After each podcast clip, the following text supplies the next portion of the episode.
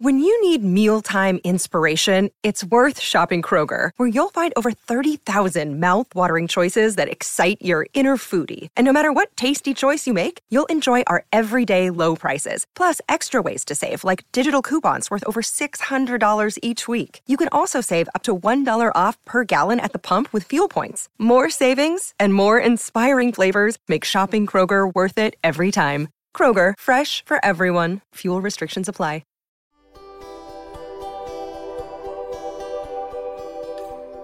Hi, everybody. I'm Cec Busby, editor of Flying Solo. Welcome to our weekly podcast where we step inside the minds and lives of soloists and small business owners. Now, if you've ever succumbed to that little voice inside your head that says you're not good enough, or fronted up to an important event and felt like a fraud, well, my next guest has something to tell you. Annette Densham is a journalist, PR, and sought after brand awareness specialist who knows just what it takes to silence that inner critic and put an end to imposter syndrome.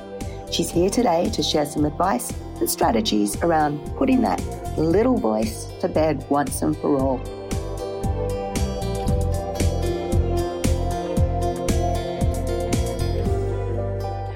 Hi, Annette. Welcome to the show. So great to have you with us today. Hey, Cec, it's fantastic to be here. Yay! I'm so pleased we're finally getting to chat. Now, our listeners are probably most familiar with you uh, in terms of your PR and brand work and um, helping businesses get recognition for their great work that they do. But you're also very passionate about something else, which is helping people recover from um, that imposter syndrome you, you speak uh, quite a bit about it at the moment, and I'd be keen to hear whether it's something that you suffered from yourself. Oh, absolutely. I, I, I don't think that you can speak about these things unless you've been there and experienced it, and I definitely have. And and working in in PR and in the media, is that I come across a lot of the people who, because I'm now a recovering imposter syndrome sufferer, think that I've always been this confident and out there, but I haven't. And, you know, when I think about where it started, I was probably seven years old. I was coming home after winning the Top Dog uh, Achievement Award for whatever it was. I was a bit of a girly swat in primary school and translate into high school. I just have to say that. And I've raced home with my certificate and I've thrust it in my mother's face. And she's just looked at me and gone, That's nice, Annie nobody likes a show off. oh. I could, yeah, I know. I, I just remember feeling crushed because I was so proud and so excited because I, would never really been acknowledged before for how hard I'd been working in grade two. Um, and it just devastated me. And I, and I can, you know, I can remember feeling that there was something really wrong with achieving and or, or, telling people that you have achieved something. So for pretty much the rest of my life i just stuck to the background and the shadows never really popped my head up because i just didn't want to get battered down and and and it just continued. Like the messages that you would get through school and and particularly through social media now is all about don't promote yourself don't show off don't brag and it's no wonder, particularly women who are looking at, you know, going next level in their businesses or in their lives have this big blockage because the world's telling them that if you succeed and you brag about succeeding, there's something wrong with that. So mm-hmm. you can't help but feeling like you're a bit of a fraud and a fake. Yeah, it's interesting, isn't it? There's that whole um, tall poppy syndrome, which is quite common in, in Australia, where we're pretty renowned for like cutting people down. But you know, what was that old saying? Like, don't hide your light under a bushel. Why are we all so frightened of going, actually, I am great at this? I think because we spend so much time worried about what other people think and mm. we're not focusing enough on how we think about ourselves because you can't shine your light if you're constantly worrying about judgment and criticism and comparison.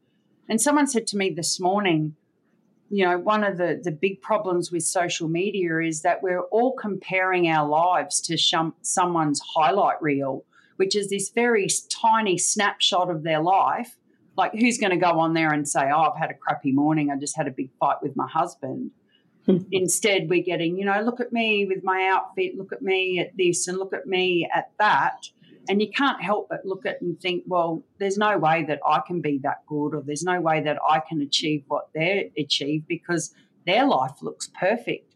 But if you dig a little bit deeper, you tend to find that we all have very similar challenges and issues in our life if we just stop comparing ourselves to other people. Mm. So, w- what was the first step for you then in in stopping that inner critic or those outside influences that were going, "Oh, you're not good enough," and just be quiet and it? I think it was when I lost. I, I know where my job is, but when um, my role was made redundant 10 years ago, I was working as a, a comms manager for a fairly large not for profit organisation. And, you know, one day I went to work and that afternoon I no longer had a job and it, it totally crushed me because I thought, gosh, I can't even hang on to a job. You know, I'm just trying to be me. And being me is obviously not good enough. So I was almost forced into the small business world because at the time, you know, Queensland government had, you know, sacked something like 12,000 public servants so there was just no jobs around. And I went, oh, well, well, I've got these skills. I'll go into business myself. And I quickly learnt that I, whilst I may be very good at writing, I really wasn't very good at promoting myself because I didn't know how. It wasn't a skill I was taught. Going back to thanks, mum, at seven, telling me not to show off. And here's another good NAF saying is if it's to be, it's up to me. I realized after slogging away with, you know, all of the experts' opinions on how to promote your business, that the best person to promote was me. And the best way to promote what I was doing was by sharing my stories and sharing my ups and my downs. And whilst it was it was so so uncomfortable to start with because of that lifetime training of you know sit down, shut up, Annette, don't be a show off that it just it kind of got easier because I realized that one, I couldn't compare myself to my competitors because they had a totally different journey to me. So I stopped following them, not because I didn't like them, but because having their success in my face was diminishing my own feelings of self worth. So I just went, all I need to do is concentrate on what I'm doing. How am I serving the people who I want to work with? and how can I role model the behavior that I want my clients to embrace? Because if they want to have the success that they're looking for, they have to learn that sometimes you just have to suck it up and pop your head out there. So mm. that's what I did. I just popped my head out there. I got bashed down a few times, but I kind of thought, well, they're not going to pay my rent all my bills or put braces on my kids' teeth. So if I let them tell me what my definition of success is, then I'm never going to meet reach their expectations and I'm always going to be dimming my light. So I just thought, bugger them. I'm just going to go out there and give it my best shot, be as real and as authentic as I can be. And people will either like me or they won't. And I can't do anything about that. So as long as I'm me, that's going to serve me well. Yeah, is that kind of uh, what success means to you? Is is you know being authentic, um, serving serving your your clients to the the absolute best of your abilities, and you know a no bullshit kind of attitude as well. Oh, absolutely. Uh, I mean, you know me, Cec. There, there's no bullshit about me. I'm just what you see is what you get. If you meet me in person or you see me online, I'm exactly the same person. Although I probably think I'm funnier in person. Um, and and I've learnt that I'm not everybody's cup of tea, and that's actually okay because I don't need to be a people pleaser. And I think that's one of the symptoms of imposter syndrome is that you're constantly trying to please other people and re- meet their expectations, and you can't do that because their lives are dictated by their belief systems and by their experiences. And if you're constantly trying to stack up against what everybody else thinks, you just end up exhausted, overwhelmed, and burnt out. And the person who is damaged the most is you. And you can't keep, you know, serving people and showing up to deliver your brilliance if you're exhausted by all of that expectation. Mm. So true. Um, so, business owners and um, small businesses, they come to you wanting, obviously, your PR and marketing expertise. But uh, oftentimes, I think uh, what I've found with business owners is they're great, um, you know, in the business and doing all of the work, but they're not that great at self promotion. So, how do you get them to feel confident enough to be sharing their stories? I spend a lot of time just talking to them, you know, asking lots of questions, getting them to feel comfortable about opening up. Um, you know, because my background's journalism, I'm a professional sticky beak, and it's amazing when people know that you've done that for a profession, how open they are. So I establish a, a place of trust, you know, a place of, you know, what you say to me here goes no further so that you can be yourself. And I guess just instinctively, I just help build that. And the first thing that I always do with my clients is I write their story. So, you know, I get them to share where did you come from? Why did you want to do this? What's your purpose? Who, you know, who do you want to serve? And then I write them a piece about themselves. And more often than not, they come back and they'll say, Are you sure this is me? Because this person mm-hmm. sounds amazing. And it's like, these are your words that you shared with me. I've just interpreted them and I'm feeding them back to you. And it's quite incredible seeing the light come on in their eyes when they realize that the person that they're presenting to the world is the person that people want to see and but they want to see more. And I always say to them that it's it's actually kind of selfish when we let our fears and our limiting beliefs stop us from delivering what we're really good at, that we let that hold us back, that we're not telling people how we can help them. Because the reason we go into business is because we've got a solution to someone's problem. And if you're only ever talking about the features and benefits of what you do, it's pretty dry and let's face it, dead set boring. What people really want to know, because this is what I've learned in 10 business 10 years of business is that people want to do business with people. They don't want to do business with a logo or with a naffy font or with your colors or with a great, you know, professional photo. They want to do business with the person that they've spoken to on the phone. They want to know and understand what, you know, lights you up and what gets you excited about what you do because that builds trust and it builds connection and you can have such a far more valuable and deeper relationship with your clients and customers if they already like you to start with. But how do they do that if you don't ever tell them who you are? Yeah. I think you're right. There's um, for a long time there was that real disconnect between a business and the humans in the business, and now I think it's really coming to the fore where where, as you say, people want to do business with people. So putting the human back into the business and the human story is so important. Oh, absolutely. And, you know, I'm watching big business, multinational, multi global businesses do podcasts where they, you know, interview the CEO about, you know, different parts of the business or things that they're up to. And slowly it's trickling down to small business because you know what big business is doing is certainly um, applicable and applicable to small business. Because even i think even more so for small business because we're actually dealing directly with our customers and our clients on a regular basis. And you know especially if there's a problem you know i find in my business if you know, say we we don't do something as well as what a client is expecting because we've already established that relationship, you know, we've chatted, we've shared personal insights and tidbits. It's far easier to come back from a mistake because they see you as a human being, not as a brand. Because, you know, you know, if you go to let's say an airline who we won't name them, but you know, there's plenty of examples, and you've got a problem. You're really just a number. You're dealing with someone on the other end of the phone who's really not that engaged in the process because they're probably being treated like crap by the organization.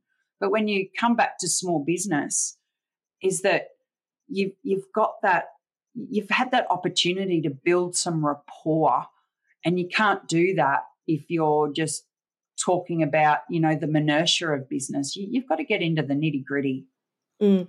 Uh, and when we're talking brand building as you say small businesses are often really embedded in their local communities so is that um, the kind of advice that you might give to any of your clients if they're trying to build up their brand, like that they should look local and look at their communities first? Oh, absolutely, especially especially um, local networking events because there's such a diversity of different businesses there, and you just don't know who people know.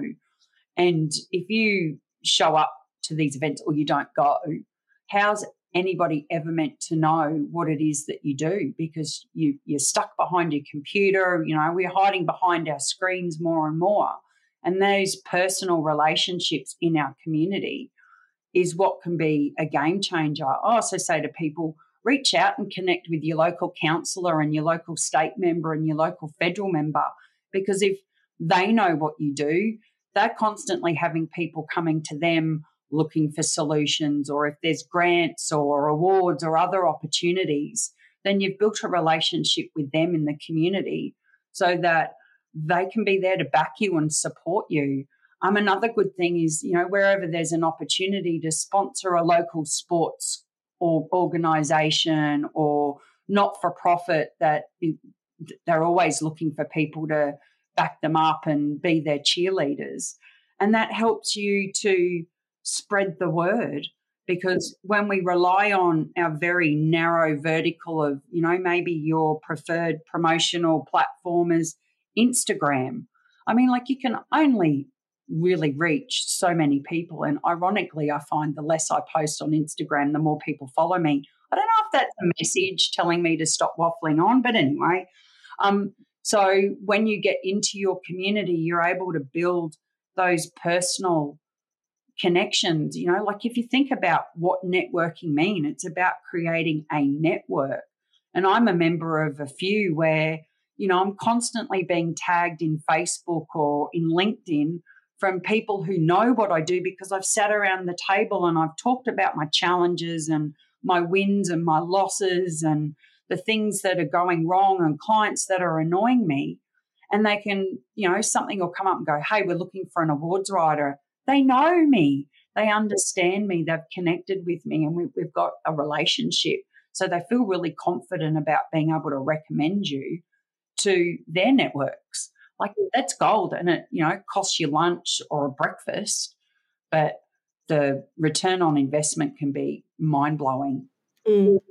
Uh, uh, in terms of um, of that kind of networking side of thing, do you think, um, and also maybe the award side of thing, do you think that people don't put themselves up for stuff because of that whole imposter syndrome and they feel like a fraud and, you know, they shouldn't be big noting themselves and putting themselves up for awards? Oh, absolutely 100%. I would say that 95% of the times when someone comes to me and says, you know, I want to build my profile or I want to enter awards and you start talking and then you know you'll hear oh i don't think i've done enough um, i actually don't think i'm ready or you know like oh what if someone gives me a hard time because of this and so you really have to then feed into them and and one of the things that i say to them is i want you to go back through your diary i want you to have a look at all of the meetings that you've had you know, go back through your emails and look at, you know, the testimonials and reviews that people have sent to you.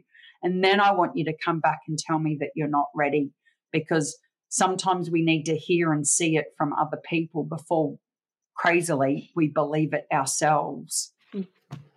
With testimonials as well, do you think that is also there's that reluctance to approach people that you maybe have done a great job for to go, oh, could you write me a recommendation?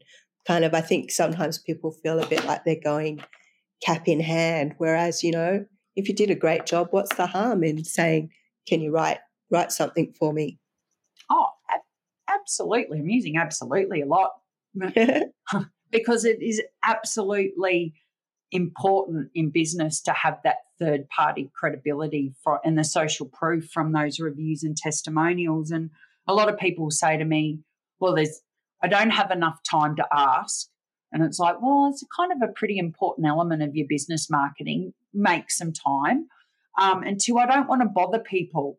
And it's like, if you've done a great job, most people are 100% in because they want to help shine and showcase what you've done for them because one, it looks good for them, and two, they want to support you in your business ventures.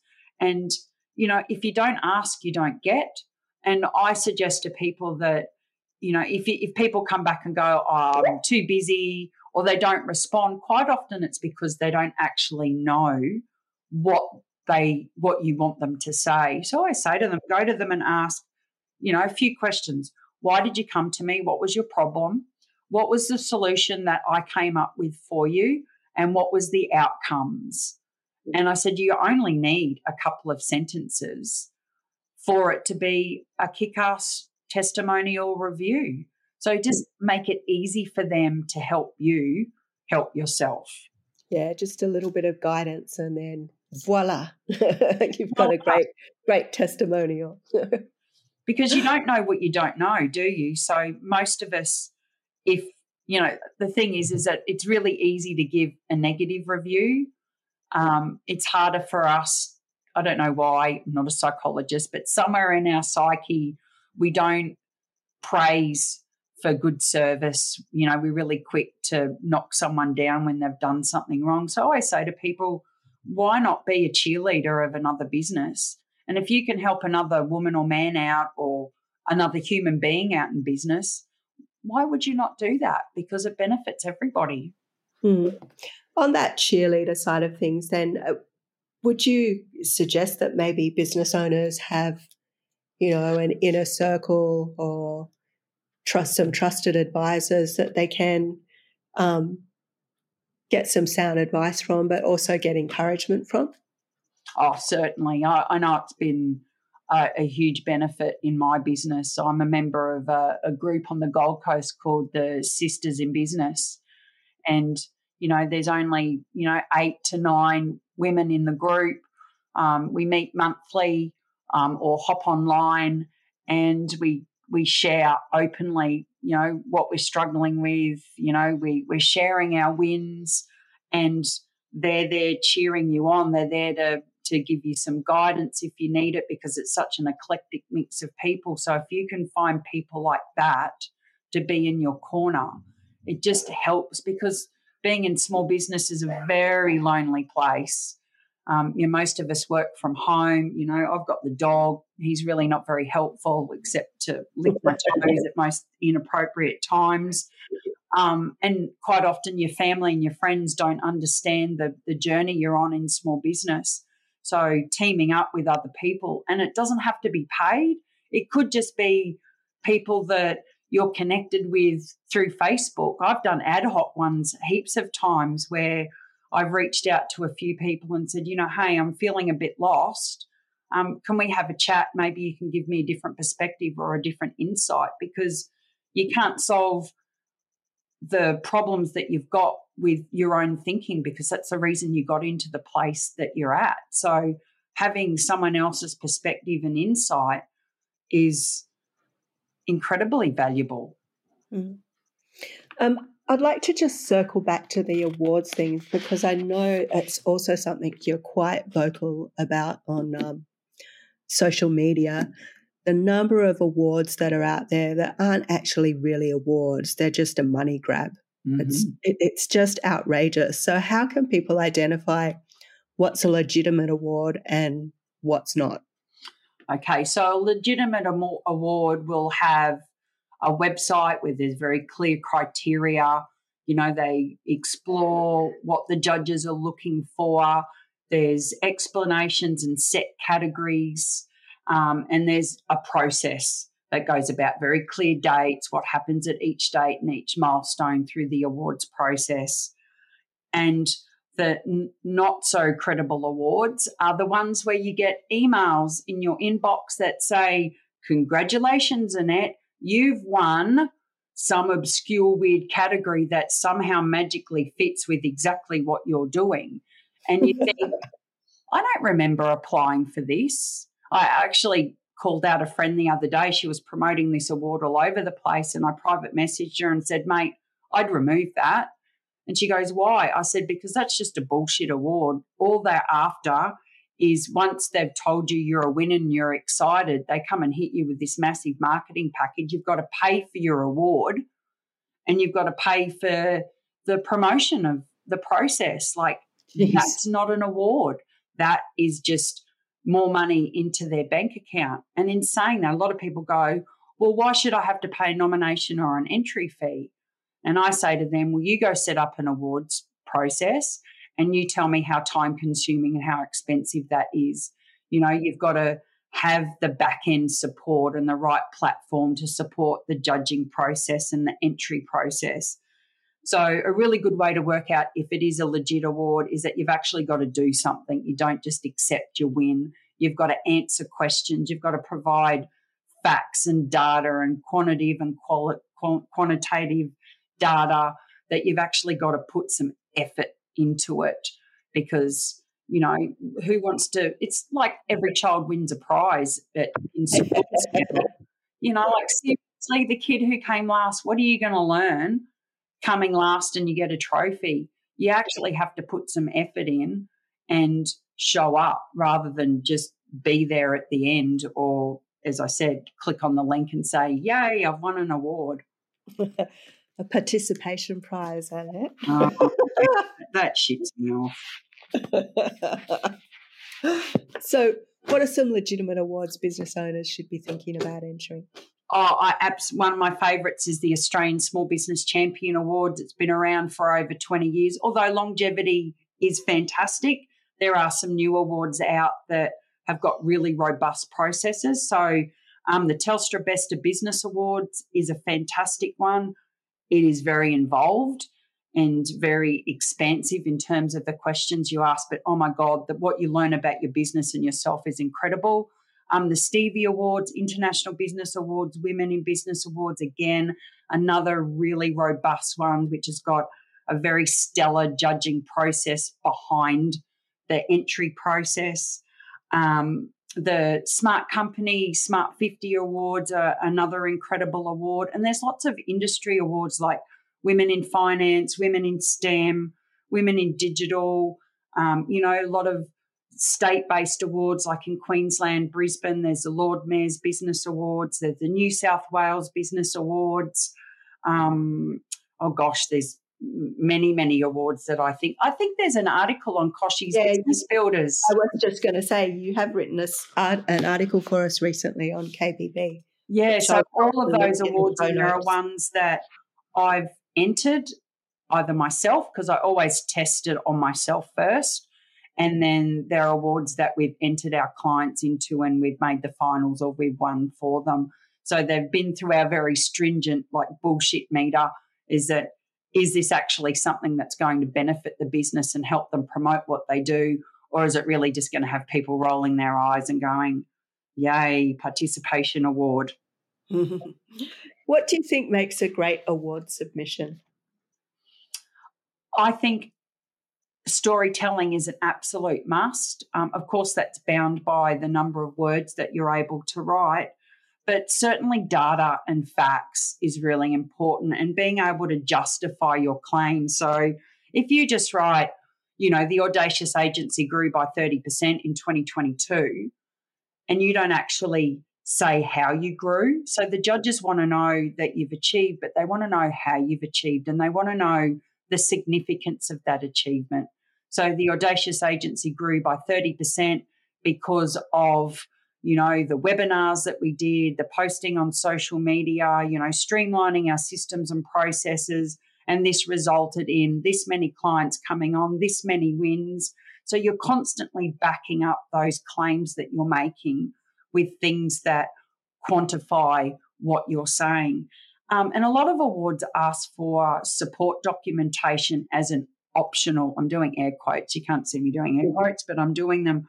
And we say there is no optional with support documentation, is that you should make the effort to put supporting documentation in because what it does is it also gives the judges uh, a greater insight outside of just the answering of the questions so that they can visually see, like putting graphs of your financial growth and your client growth or your sales, you know, put in images of your products and services. You know, if you've been featured in the media, put screenshots in of the articles that you've appeared in, the podcasts that you've been on, so that they can see that your business isn't just a one trick pony, that you've actually, you know, really immersed in that business space and business environment and that you're thinking about your clients and your customers is that you're actively promoting what you're doing, that you've got great solutions to people's problems and that you're acting on those. And, and that's what, you know, I think that's part of our secret sauce is that we don't just rely on the entry, is that we will always expand further so that the judges can make that emotional connection with who you are and what you're doing. Uh, the other thing I just wanted to touch on as well is coming back to imposter syndrome. That uh, an awards process, applying for awards, although you might go, "Oh no, it's it will actually bring out all of my fears that I'm not good enough." It's actually a great opportunity to reflect on all the fantastic things that you've done. Oh, absolutely. I mean, let's go back to imposter syndrome. It lives in our head. The amazing thing about our head is that it can't distinguish between fact and fiction. So if you're telling yourself you're a loser and you're a failure or you're, you're not worth it or you're a fraud, you're going to believe that because that's what you keep telling yourself. Going through the awards process gets out of your head all of the things that you've done. And when you actually see it in front of you, you're looking at proof of what you've accomplished.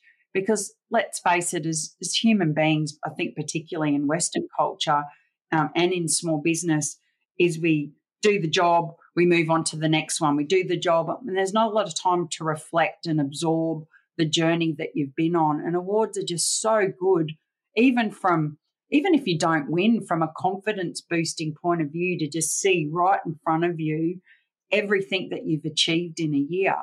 Um, because you know, like I said, we often don't go back and reflect on that. Mm. Thank you so much, Annette. It's just been a pleasure having a little chat with you today and um, chatting about uh, imposter syndrome and awards and all the ways that we should be believing in ourselves and putting ourselves out there. Thank you again for joining me. It's my pleasure.